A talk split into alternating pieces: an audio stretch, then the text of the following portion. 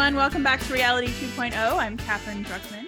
Doc Searles is not joining us today because he has other things to do. So today it's just me and our guest, who is a frequent guest, but we haven't heard from him in a while, and that is Petros Koutoupis, who I'm sure you remember from all of the many, many episodes where we you've been on so many different ones. We covered a lot of different topics, but I feel like most of the ones you've been on, we were kind of just shooting the breeze. We didn't really get into, we've never really talked about your work, have we? I don't think we have. Not too much, anecdotally here and there, maybe. Very little. Yeah. And yet, I like to be private about my personal life. Well, we're not talking about I'm kidding. But it's all out there on the internet. It is. Everything's on the internet. But it's a shame because you're the famous Petros Koutoupis. Famous. Yes. Famous long time columnist. Well, you know what? If you wrote all the good container articles, I mean, that exist in the world. Okay, maybe that's an exaggeration, but you are the benevolent dictator for life of a project called RapidDisk. That is a thing that you are. Yeah. It's a thing, all right. It's a project that goes way back. When did you start it? Actually, that's it's got a bit of a background, backstory that I think we have time for. But yeah. Well, you know what? I think because Doc's not here, for a lot of reasons, and I didn't even go through the extra intro. So this is going to be a little casual, short episode, and I think that's fine. Yeah. It actually started about, what year was it? In 2009, I can share the links to this. In 2009, I had written an article for a magazine called Linux Plus Magazine. I don't know if you remember that. It was like Linux Plus DVD, and it was a European one of those big, like super glossy, different format, and it always came as a DVD. Exactly. That's why it was called Linux Plus DVD. It always came with the DVD that it had. I don't know, whatever popular distribution versions were out at the time. But I had written an article called The Linux RAM Disk. And I highlight all of the different types of RAM-based file systems and RAM disks that are built in built into the Linux kernel at the time. And towards the very end of that article, I had provided a Linux kernel module example of just a RAM drive.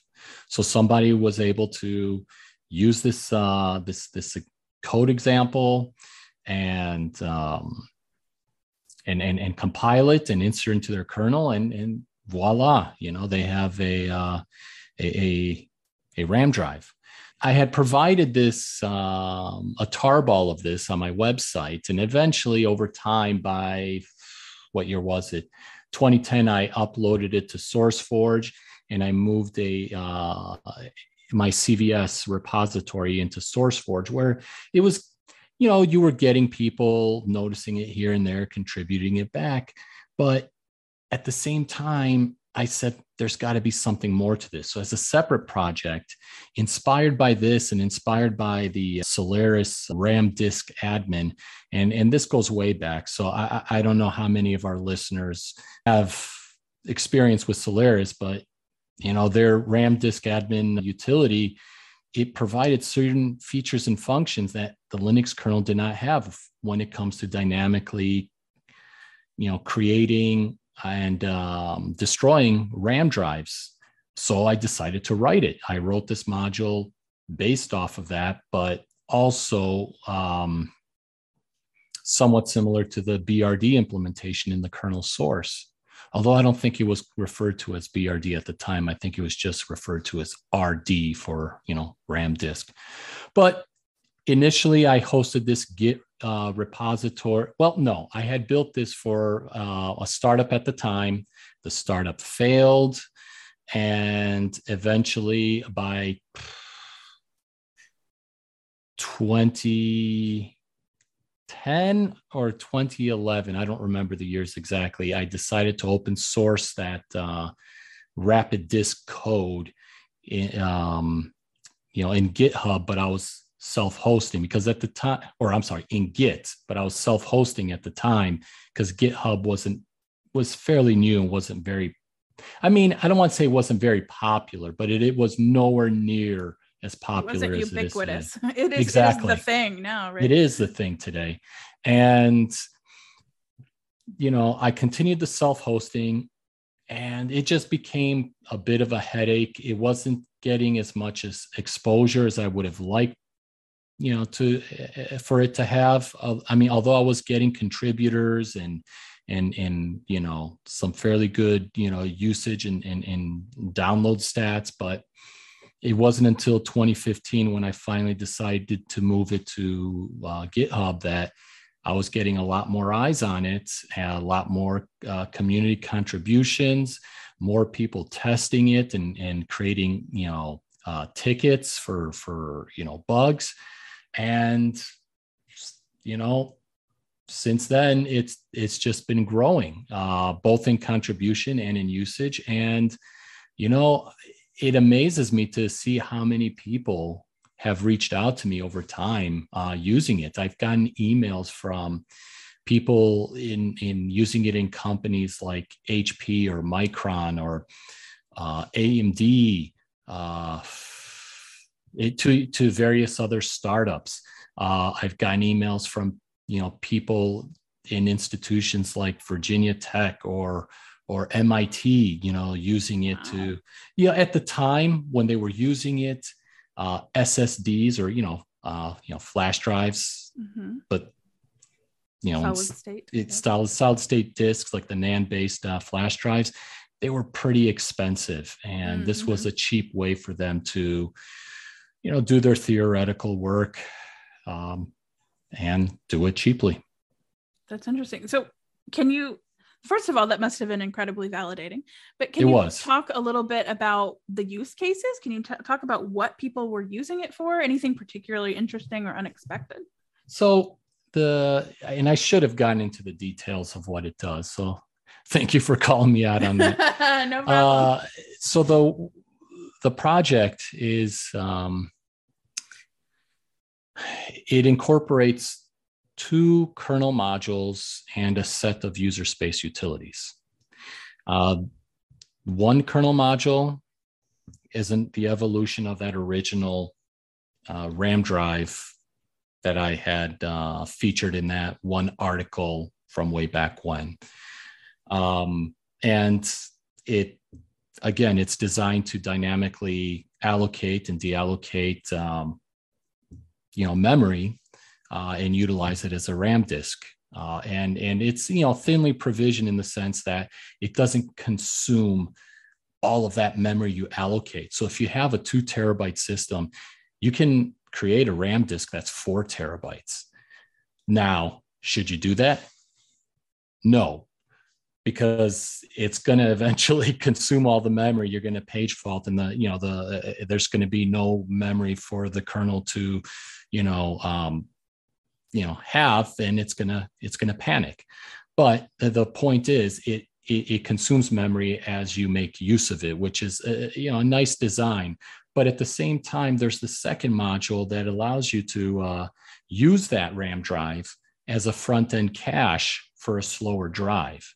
So let's say you wanted to implement a read cache for a slower spinning disk, you can do that. You know, using these modules. You know, the second module relies on device mapper to be able to do those exact functions.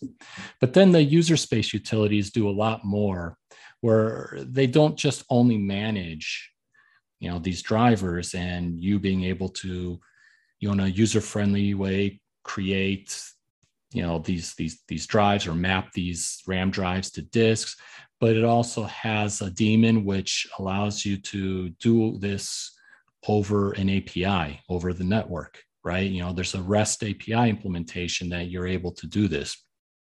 And then, you know, more recently in the last year or two, I incorporated functions to be able to export these drives as NVMe targets to, you know, remote systems. So now you can set up a server create these large, RAM drives, and then map those to other nodes, and the other nodes will treat them as NVMe drives. So that's pretty much your your general use cases. And why do I need that? Why do you need it? Well, it makes more sense. Maybe not me in the data center. It makes more sense in the data center, but there are a lot of users that have not only reached out, but at the same time have contributed code to be able to do that for your local systems. Like, you want to be able to create a nice read cache for your root drive. They've implemented some scripts, some bash scripts to be able to do all that magic for you. That's now part of the RapidDisk repository in GitHub. So, there are uses even for the end user, although it makes more sense in a data center, running on servers in a server environment. That was what it was originally designed for. That original startup that I had originally written RapidDisk for was to create RAM drives and map them over iSCSI. So end users or people, downloading this code have found their own ways to make use of it. Okay, so here's something I'm curious about. So this is not your day job. You do something else. Do you actually, do you bring this project at all into the work that you do full time? No. Okay. I none of my employers have found use for this project. And ironically, I've been in the data storage industry for a very long time. But would I like for an employer to pick it up? Sure. I mean, that would be great.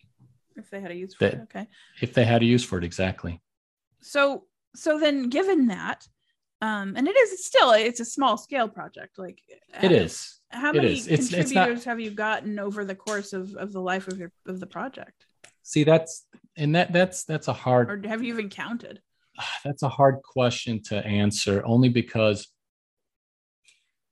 I did get a decent amount of contribution when I was self-hosting. And I'm sure I can look at the Git history to dig some of that up. So can our listeners, for that matter. We will have a link, obviously, to your repo. How much time do you end up spending on this project?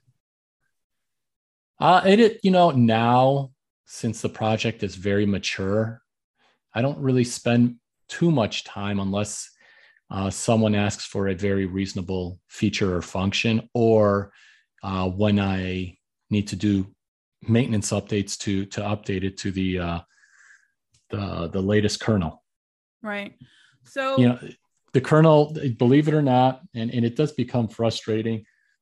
A lot of a lot of its core functions that I rely on will just change. Oh, sure, of course, yeah. It's always under active development. So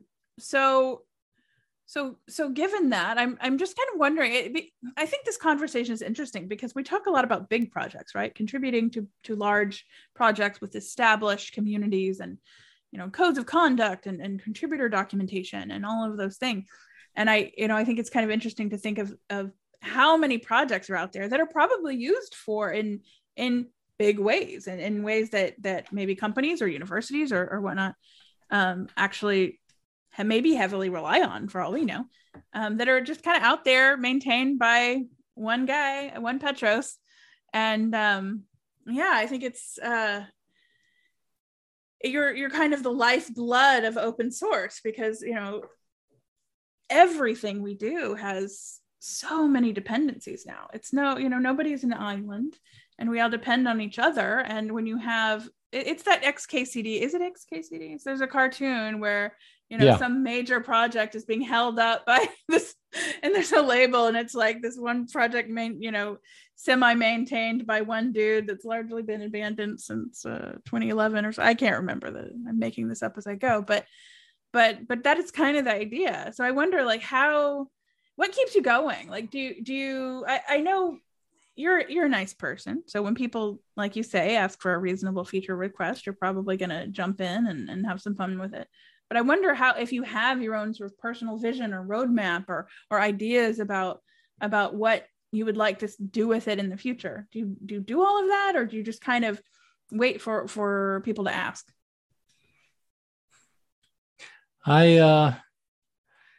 With regards to this project, no, I don't really have a roadmap because, like I said, the code is pretty stable and mature at this point. And, you know, I don't really want to alter it too much, only because of the fact that, you know, users have been using it a certain way for so long, and I don't want to pull the rug from underneath them, especially if they're using it in a production environment. I've done that at least once already with the code, and it was with a major release. I think when I released 7.0, I re-implemented the whole, you know, command line management utility. But for those who needed to continue using the old way of doing things, I actually wrote a wrapper script that actually, you know, was able to maintain those old parameters as a, you know, as a backup. But yeah, I don't want to do that again unless I have to. So I don't want to do, you know, too many big changes, which is why right now it's just, you know, little features, little functions, you know, maybe an extra ioctl in the module, or, you know, some add-ons to what's already there. But, you know, when it comes to roadmaps, and this is not, you know, something that's, you know, too public yet, but, you know, there is a separate effort that I am, you know, sort of working on the side that makes use of this RapidDisk project by providing these roadmap-like, you know, milestones or features, but that's a completely separate effort, and then something that I'm actually focusing on as part of a quote-unquote potential startup. So that's, I'm kind of operating more in stealth mode. Right? Yeah, more to come. In stealth mode right now. Watch this space. Yeah, that's, well, you know, I understand, again, as an individual without a huge support system, you know, to help you maintain this thing, every major release is a massive amount of debt for you. It's, you know, you feel obligated, obviously, I'm sure, to support people who have, you know, taken the made the effort to use this thing you wrote. And you don't want to, you cut them off. So yeah, I mean, that's a great challenge too, right? I mean, even if at some point you need to fully deprecate a previous version, I mean, that's a massive challenge even for a team of people. But so for an individual, I would think that's quite a feat. You know, it's like, and again, we mentioned this in the beginning. It's not a huge project, but you know, it's enough. It's got enough of a user base where, you know, I need to pay attention to these, you know, these details. It's never going to be like, you know, ZFS on Linux, you know, project. I mean, just out of the gate, that one had a very large community, but, you know, there are many other projects that are like that or so in between. Here's a question. So of course, open source is everywhere now. And I think, some of us have been users or contributors or, you know, what have you to open source software for a very long time, but not everybody has, right? For some people, interacting with open source maintainers is a very new concept, and people can make missteps. Where I'm going with this is that there was an example. I think a lot of people, maybe some of our listeners, saw this on Twitter. A guy I actually know from the Drupal community tweeted, his name is Jeff Geerling, by the way, and we'll have a link to this, but he was actually contacted by a representative of a company that used one of his open source projects. and they sent him a questionnaire. I think it was an accident. I mean, you can kind of read the thread, but I think it ended up being kind of an accident. Like they just kind of, oops. And we're cool about it, but they sent a questionnaire to the maintainer of this software package that they wanted to incorporate into something they were doing. And it was this, it was basically like asking an open source maintainer to do some corporate due diligence or something, you know? And what amused me about it was just like, it's an honest mistake. People just don't necessarily, you're not born understanding how to interact with open source maintainers. But it was interesting because it made me think immediately of people like you, you know, people who are maintaining these solo projects out there that may in fact be used by a big company somewhere. And you may not even know who is heavily depending on your project. And I don't know. I thought maybe we would talk about that. What, you know, has anything even close to that happened to you, where people aren't really familiar with the etiquette around open source or yeah, anything like that?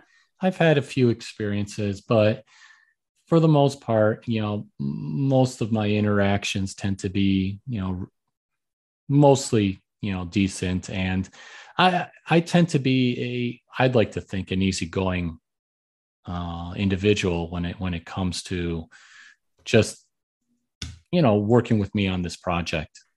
If the person that I'm working with has, like I said, a reasonable request, or, you know, they want to contribute, you know, code, and the code looks good, I'm usually pretty easygoing when it comes to working with them. But yeah, this checklist that was on Twitter, it reminds me of, you know, every company that I've worked for that leverages open source, which is pretty much every company that I've worked for in the last, at a minimum, 12 years. We've, you know, used Linux and open source, and we need to do our due diligence to ensure that we comply with like every aspect of that license.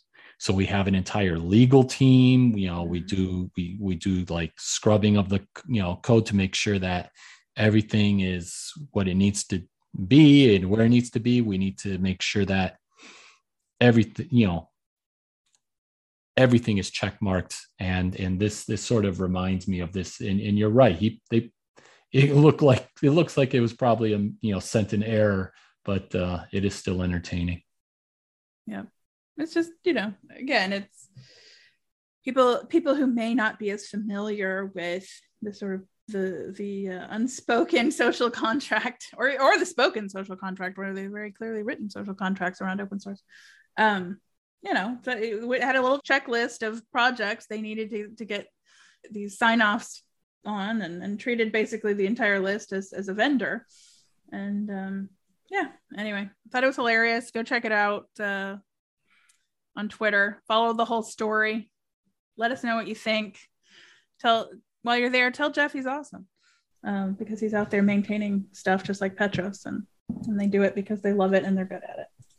So yeah, so let's talk a little bit more about how, you know, so what other, have you ever contributed to a related project as a result of RapidDisk? Because have you ever needed to go upstream and go, oh, hey, you know, I need to interact with that. Can I make a pull request on this other thing? Or has that never been necessary?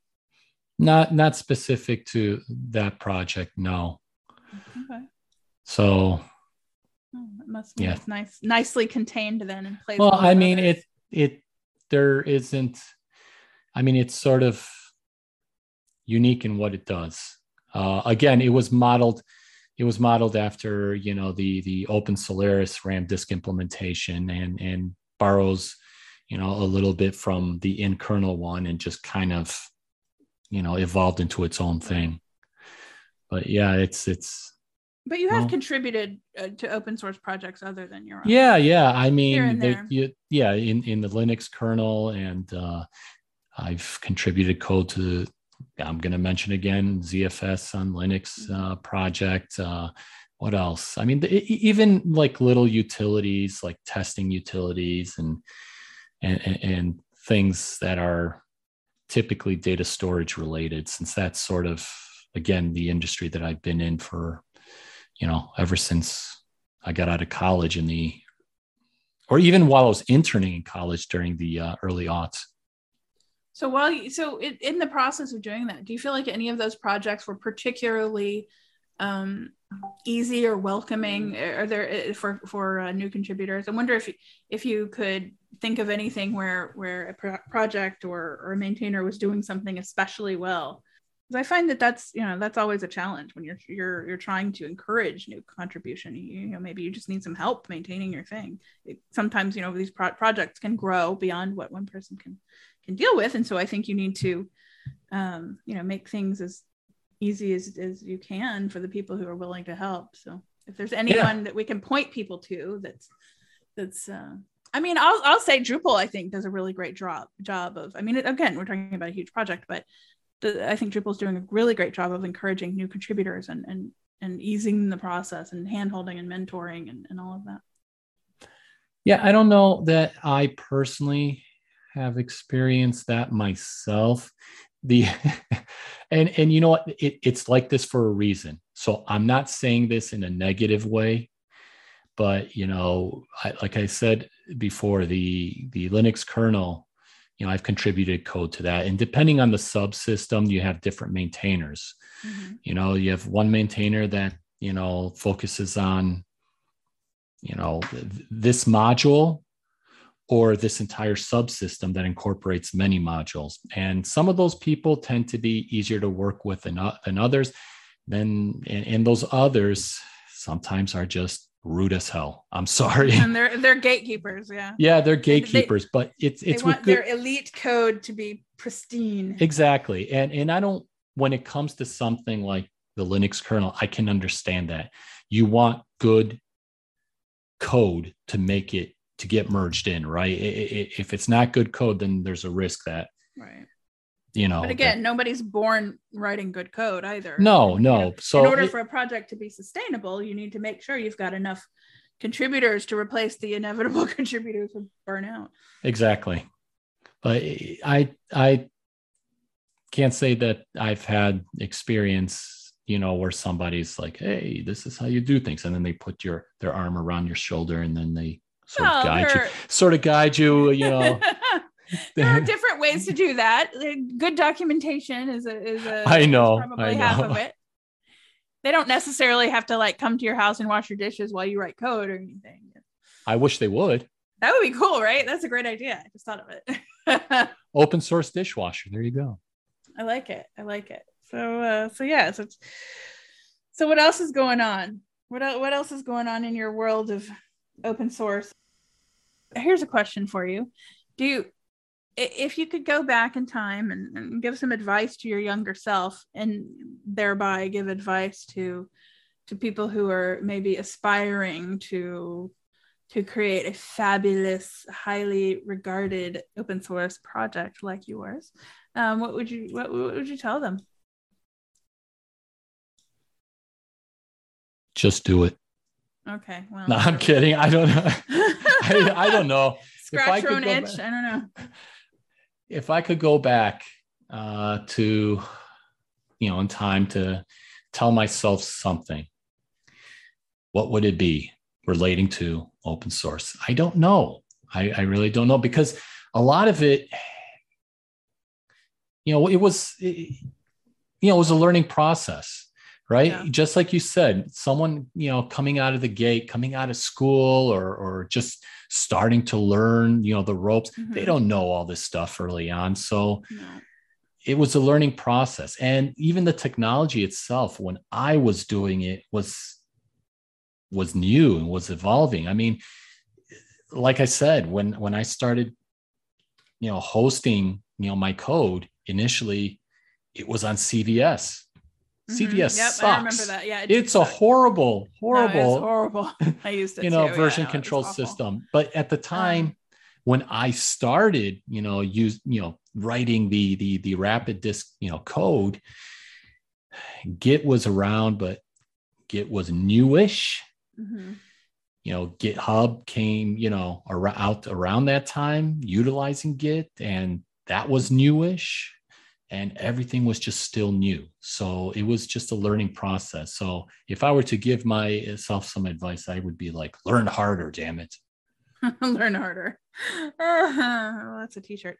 So speaking of everything being new at some point, how much, I mean, you wrote this from scratch, or like how much did you borrow from other things, or what, why did you start your own project rather than contribute to another one that you might, or is it, was it too hard to get somebody else to, was there not anything close enough, or? I borrowed very little bit from the in-kernel RAM drive implementation. Okay. And then just built, you know, brand new code around it. Because there just wasn't anything out there that you could find to do what you there needed. Wasn't anything out there. But it was also an opportunity for me to do something on my own and learn, right? You know, the best way. So I, at the time, get some code on the screen. But at the time, it's like, I really want to write a kernel module. I want to do something that is new to me, new out there, and I want to do it in the kernel space. And writing my own kernel module was the way to do it. And that's just how I learned from there. So it was an excellent learning experience, not just for building an open source project and then building a small community around it, but also learning, you know, the inner workings of kernel code and you know, how this module interacted with the kernel, you know, underneath the hood. So that in itself was a very valuable experience. Well, that's very cool. Yeah, well, cool. I think this is a good little overview for people of what it's like to be a solo project lead out there working on your own kind of passion project that ends up taking off at least a little bit, and now you're stuck with it forever. Well, yeah, sort of. Unless a company comes in and says, "We like what you're doing. We want to buy it." No, but, no, we don't think buy so. You, but do they get to buy you too? Yeah, they're going to have to buy me too. You know, yeah, I'll be for sale with the project. Got it. Yes, of course. That's how it usually works, isn't it? Or how are you expensive, or like relative to? I mean, what does that even mean? I don't know. I'm not. We'll let somebody. Yeah, we'll let that person. It depends on how many zeros are on that check, you know. Okay, cool. Well, let's. I don't want to put you on the spot too much anymore. Is there anything we have not covered that you wanted to cover and tell everybody about? Just do it. Okay. Yep. Get some code on your screen. Open a repo. It doesn't matter if it sucks. It's fine. Just get GitHub.